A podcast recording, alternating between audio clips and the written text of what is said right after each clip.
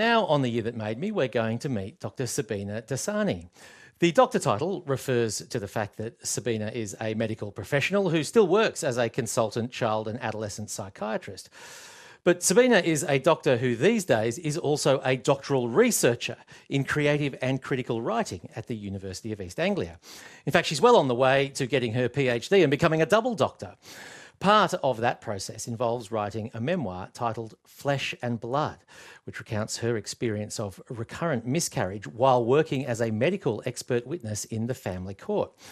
The way that Sabina has addressed that in her work and the places it's taking her research and her writing have led Dr. Sabina Dosani to be named in the BBC's list of 2022 New Generation Thinkers, which is the list of the UK's most promising and exciting early career researchers. Dr. Sabina Dosani, welcome to the year that made me. Thank you. Thank you very much for having me. Sabina, you're a qualified doctor and a published author many times over, but you're now also described as an early career researcher in medical humanities. What does that mean? Well, I've had an untraditional career path, as you've identified. In recent years, since 2017, I've gone back to big school. I went to university again in 2017 to do a master's in the medical humanities. And I think the best way of describing those are a series of, of lenses, you know, using art, literature, music, law, history, social geography, ethics to look critically at systems of health and social care and the experience of illness. And that was something that I'd come to through a combination of personal and professional experiences.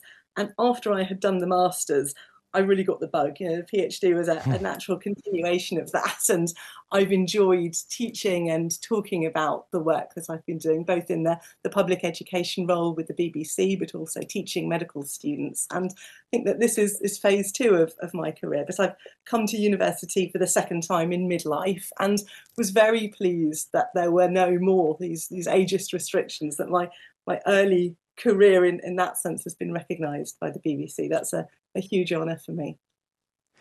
Sabina, could you tell us a little bit about your, your early life and the journey to becoming uh, a medical doctor?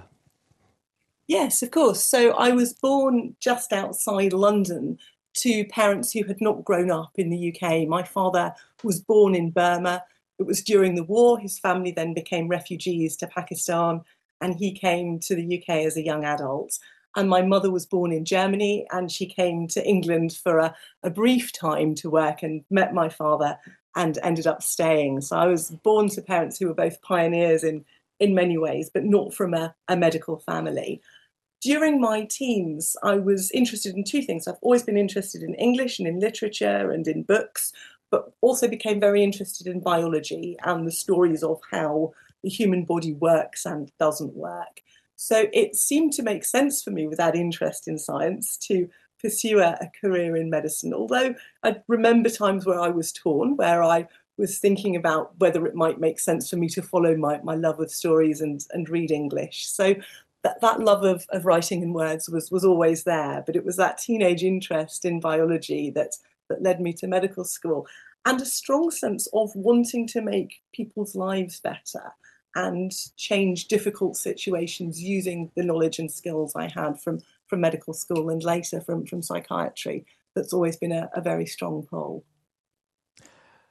Sabina, you've chosen the year 2007 as the year that made you. Could you give us a bit of a, a, portrait of where you were in your life and career at the beginning of that year and what happened in 2007?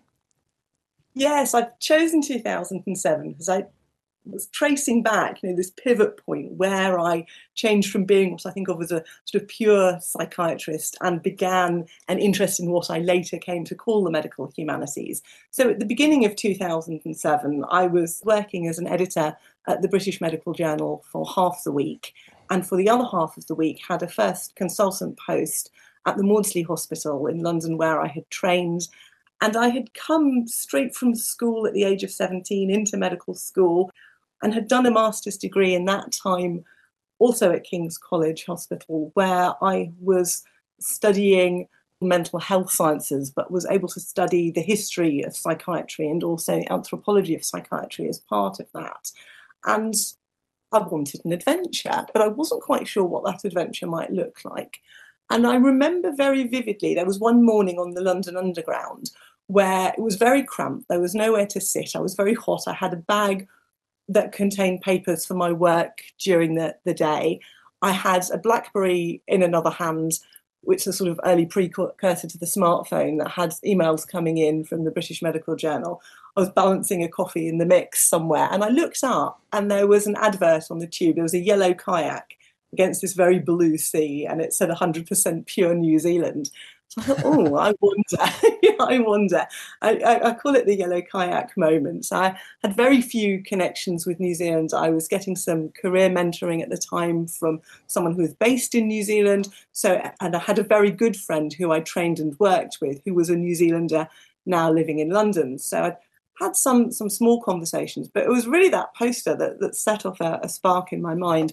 So I went and Googled that evening, which was the New Zealand morning, and we had a I had a correspondence with colleagues there, and they were very encouraging and said, "Look, why don't you come for a year?" And I did, and that year became four years. One year turned into into the next because of that yellow kayak. Well, there you go. I think you've just made some marketers dream in New Zealand to hear how impactful that's that one billboard uh, and I'm saying an Australian um, national radio, so apologies. Yeah, absolutely. Um, could you tell us a little bit, Sabina, about how your personal experiences started to change the way you looked at your own profession? Yes, and while I was there, one of the opportunities I had was to work on the East Cape. I worked on the, the remote with remote rural communities and with a lot of Maori colleagues, particularly in a place called Gisborne and also Opotiki. And in Opotiki, I met an artist, Shona Hammond Boys, who came to my clinic. She just turned up one day without an appointment and said, Oh, I want to talk to you. I'm doing this project with some of the young people who you might know from your clinic. And she was doing this amazing thing where, with tester pods, young people from the town who had been involved in graffiti and tagging, she was painting murals with them and told them that they could all be artists. And they, they transformed the town into a very beautiful place through this work. And some of those young people had been in touch with psychiatric services, others had been in, in touch with youth justice. Before she did that work, the, the mayor of Opotiki had said, you know, that we, we really need to do something. But the, the town had been described as being plagued by graffiti. So people were, were really down on it and down on these young people. And I think it was the first time I'd seen in this very massive way the, the transformative power of art and how young people were using art to negotiate their adolescence and bicultural identity. And that really changed my thinking about lots of things. It made me think about this writing career that I'd always seen as very separate to my medical practice. And it made me think more broadly about using the, the humanities in my work. So I then went on, as I, I mentioned at the beginning, to study this master's in, in medical humanities almost a decade later, so in, in 2017. But within that, that decade, I had two daughters. And between the births of my two daughters, I experienced recurrent miscarriage. But it's a word I really don't like, miscarriage, because it, it implies that I'm somehow, or a woman has somehow carried incorrectly. It was a, mm. a word that jarred, it sort of reduced me to a, a faulty container. But because I'd had recurrent miscarriages, I was referred to a treatment program to help women with a program of drugs and frequent scans. And that treatment program was called the Natural Killer Cell Program. And my husband was a, an army officer. We were living at the time at a large military headquarters. And I had this leaflet, Natural Killer Cell Protocol. And I thought, this sounds, this doesn't sound like women's health. It sounds like something out of a counterterrorism policy document. You know, what am I being given? How are we talking about women's bodies and women's health? And I had another experience where I, for instance, had an ultrasound scan. And the I, I had to pay four pounds for UK pounds for it, and the person who took the money off me said, "Oh, don't worry. You know, if you don't have a heartbeat, you'll get your four pounds back." And I thought, "Gosh, this is so oh, transactional." And then I was struck mm. too. You know, these these photographs of the the scan that they're the only pictures I've got of myself where I'm completely unrecognizable. It was if I didn't exist. And at the same time, I was often receiving scan photos from friends who were using them I think we all have a sort of proxy pregnancy announcements. Uh, oh, there's this, this dual meaning here about what ultrasound scans mean to women and what how scans are spoken about within obstetric discourse. Now, there's a, a wider conversation in obstetrics in which women disappear, in which we are this sort of uterus, this container. And I had by this point completed my, my master's in the medical humanities, where one of the things I'd researched was the rituals of remembrance and mourning that women themselves had been repurposing from often very ancient religions. For example, I found a group of women in New York who were using a ritual called Mizuko Kuyo, and which is an ancient Buddhist ritual. And it literally means children of the waters. And they were using it to commemorate their children who had only known the waters of their mother's womb. And I thought, my goodness, there are other people mourning this. So I thought that I would do a PhD in, in this area to look in more detail at how other women were writing about and making sense of miscarriages. And my plan had been to return in for a third time to, to King's College London to pursue that PhD. And then I had another yellow kayak moment. So there's a, a writer in the, the UK, Professor Rebecca Stott, who's a, an acclaimed writer of historical fiction. And she wrote a memoir about her early life growing up in a cult called In the Days of Rain. And it's about the death of her father and her formative experiences and how that was was both life shaping and changing. And the memoir that she wrote was serialized on, on the BBC, the British Broadcasting Corporation Radio. And I listened to that and I thought, gosh, this is so affecting, so powerful. This is how I want to write about miscarriage. I want to study what women are doing, but I want to write about this. So I, I did exactly what I'd done after I'd seen that 100% pure poster. I Googled her and I found out that she was a professor of creative and critical writing at the University of East Anglia. And the University of East Anglia is the place in England where creative writing education started. We had the first master's course in creative writing education there just over 50 years ago. The 50th anniversary was, was last year. Ian McEwan was the first graduate of, of that scheme. So it was a, a place that trains writers. And although I'd worked as a journalist, I, I, wasn't a creative writer by, by any stretch. The books I had written were, were related to psychiatry. But I emailed Rebecca and said, Look, I'd really like to write about my own experiences of recurrent miscarriages while working as a, an expert witness in the family court. But I also would like to study how other women in contemporary fiction and non-fiction are writing about this. And we met, and she very generously said, yes, she would support me in that. And I was fortunate to get funding from the UK Research Council to, to pursue that PhD. And Rebecca introduced me to a colleague of hers, Professor Tiffany Atkinson, who's a, an award winning poet who writes about representations of the body. And with Tiffany, I was able to look at how women were, were writing this. And she taught me so much about how to look at language and patterns of language mm. that had also then had, had resonances for, for my psychiatric work. Well, from the way you've described it, Sabina Dosani, I can well understand why you're on that list of 2022 new generation thinkers. It's fascinating work. I wonder if you could uh, add into that picture the one aspect that you've referred to already, which is the work that you did as an expert witness, because I understand that your memoir also includes chronicling the lives of three families who'd been referred for expert witness assessment. Uh, who were they and, and how do you write about them?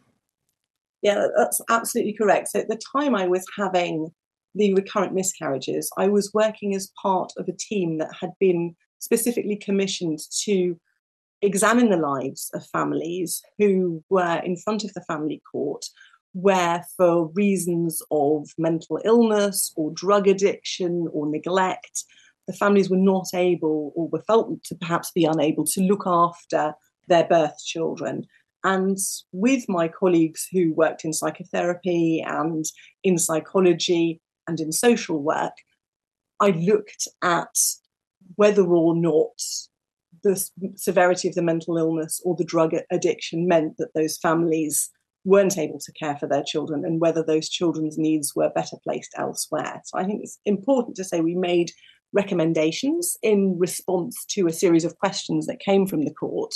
And we were one source of evidence that the courts considered in, in making their final decisions.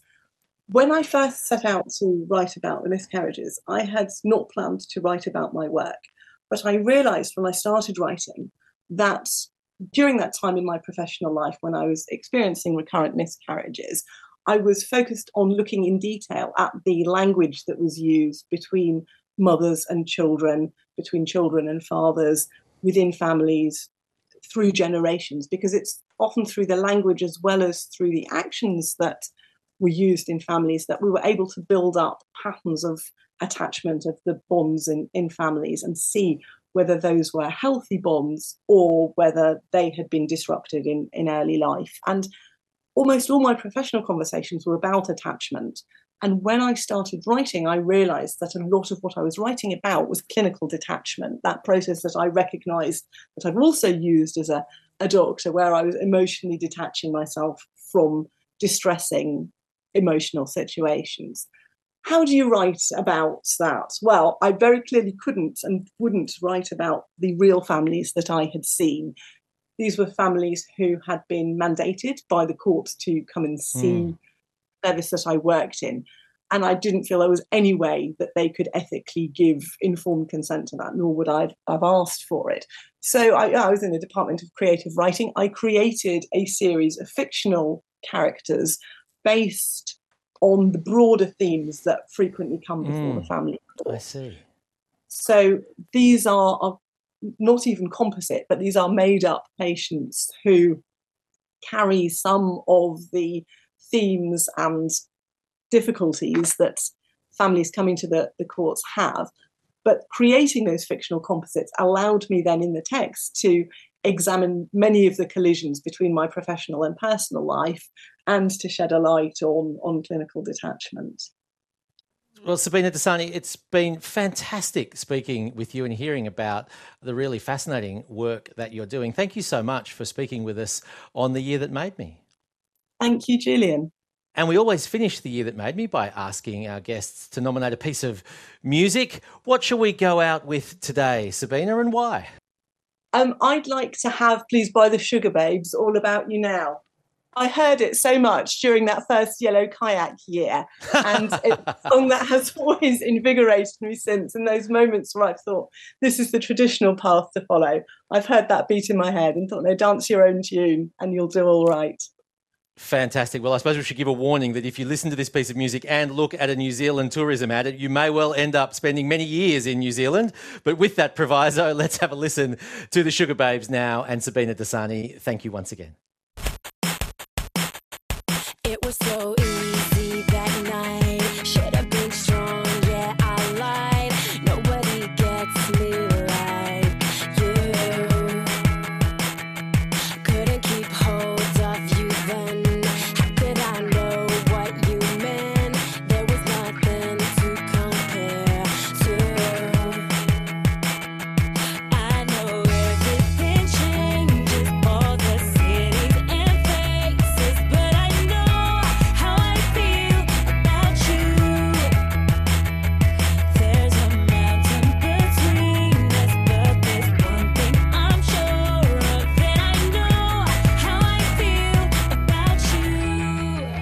is About You Now by the Sugababes, the track chosen by our guest on The Year That Made Me, Dr. Sabina Dosani, consultant child and adolescent psychiatrist, and now also a doctoral researcher in creative and critical writing at the University of East Anglia.